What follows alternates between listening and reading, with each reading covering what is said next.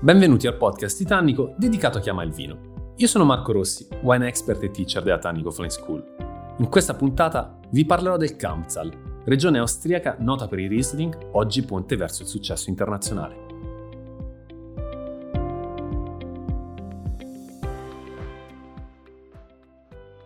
Andiamo dove si trova la città del vino più importante di Austria, Langenlois, la più grande in assoluto che eh, riesce ad avere anche al suo interno uno dei musei proprio del vino più importanti d'Europa. Questo è il territorio del Kamptal che prende il nome dal fiume Kamp che appunto scorre da nord a sud verso il Danubio. Questo è un fiume dalla portata non così importante, non è come il Danubio che ha anche una funzione di, di specchio e che è in grado anche di cambiare un po' po' le sorti del, della temperatura, però le temperature nel Camptal tendono a essere un po' più generose, nonostante si abbia comunque un'influenza dei freddi venti che provengono dalla parte più a nord e dei venti un po' più caldi invece che provengono dalla parte più a sud, quindi dalla Pannonia. Infatti riconosciamo al Gruner Veltliner e al Riesling, che sono i due vitigni più importanti su questo territorio, il fatto di avere comunque più struttura, di avere più corpo rispetto a quelli del, del Vacao. Intanto negli oltre 3.000 ettari vitati troviamo un vigneto leggendario importantissimo, evocativo, che è quello dell'Ellenstein, che ci fa capire proprio la differenza dei suoli che possiamo incontrare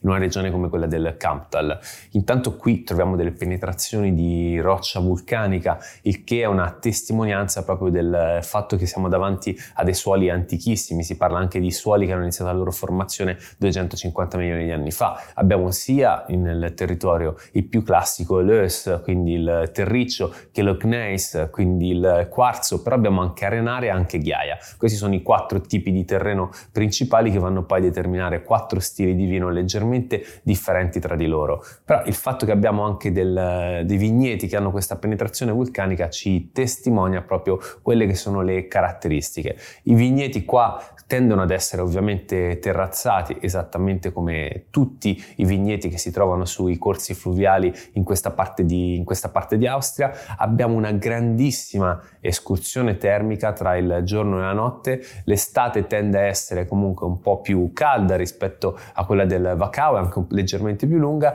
Abbiamo anche un inverno che comunque è molto molto freddo, ma che tende a essere leggermente più mitigato appunto rispetto a quello che ci possiamo ritrovare all'interno nel Macao. Abbiamo il sistema DAC, quindi ovviamente anche qui la classificazione si basa sui tre livelli che partono dal livello eh, che include quello, quello, regionale, in cui si fa riferimento ovviamente alla DAC del Niederösterreich e poi alla DAC Kamptal e poi iniziamo ad andare sul livello village fino ad arrivare ai singoli vigneti. Non abbiamo in questo caso un sistema che si basa direttamente su quella che è la maturazione dell'uva, ma abbiamo un'introduzione rispetto al cacao di una novità ovvero la menzione riserva, perché qui nel Camptal i vini sono comunque più di struttura, più ampi e si vuole andare a valorizzare al massimo questo aspetto. Nella versione riserva si può utilizzare il legno per gli invecchiamenti, non è proibito avere questo sentore di legno all'interno del, del vino, anzi potrebbe anche essere una caratteristica, come possiamo ritrovare anche dei sentori legati a quelle che sono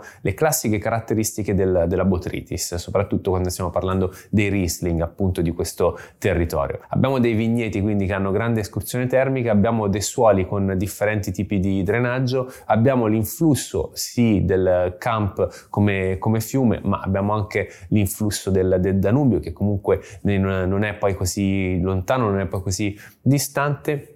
ma andiamo soprattutto a avere l'influsso, come avevamo nel Vacao, dei due fronti differenti, quindi uno caldo e uno freddo. Questi giochi di temperatura con un'umidità che è portata ovviamente dai fiumi, una discreta ventilazione, diventa un gioco perfetto per andare a sviluppare anche dei sistemi legati alla botrytis. I vini quindi, ricordiamo, rimangono legati ai due vitigni principali, il Riesling e soprattutto il Gruner, ma il Gruner rispetto a quelle che sono le espressioni classiche del Vacao, che è un po' il punto di riferimento di tutta l'Austria quando parliamo di questo vitigno tendono appunto ad essere più ricche, ad essere più ampie, a volte anche leggermente più cremose grazie appunto al discorso legato alla riserva.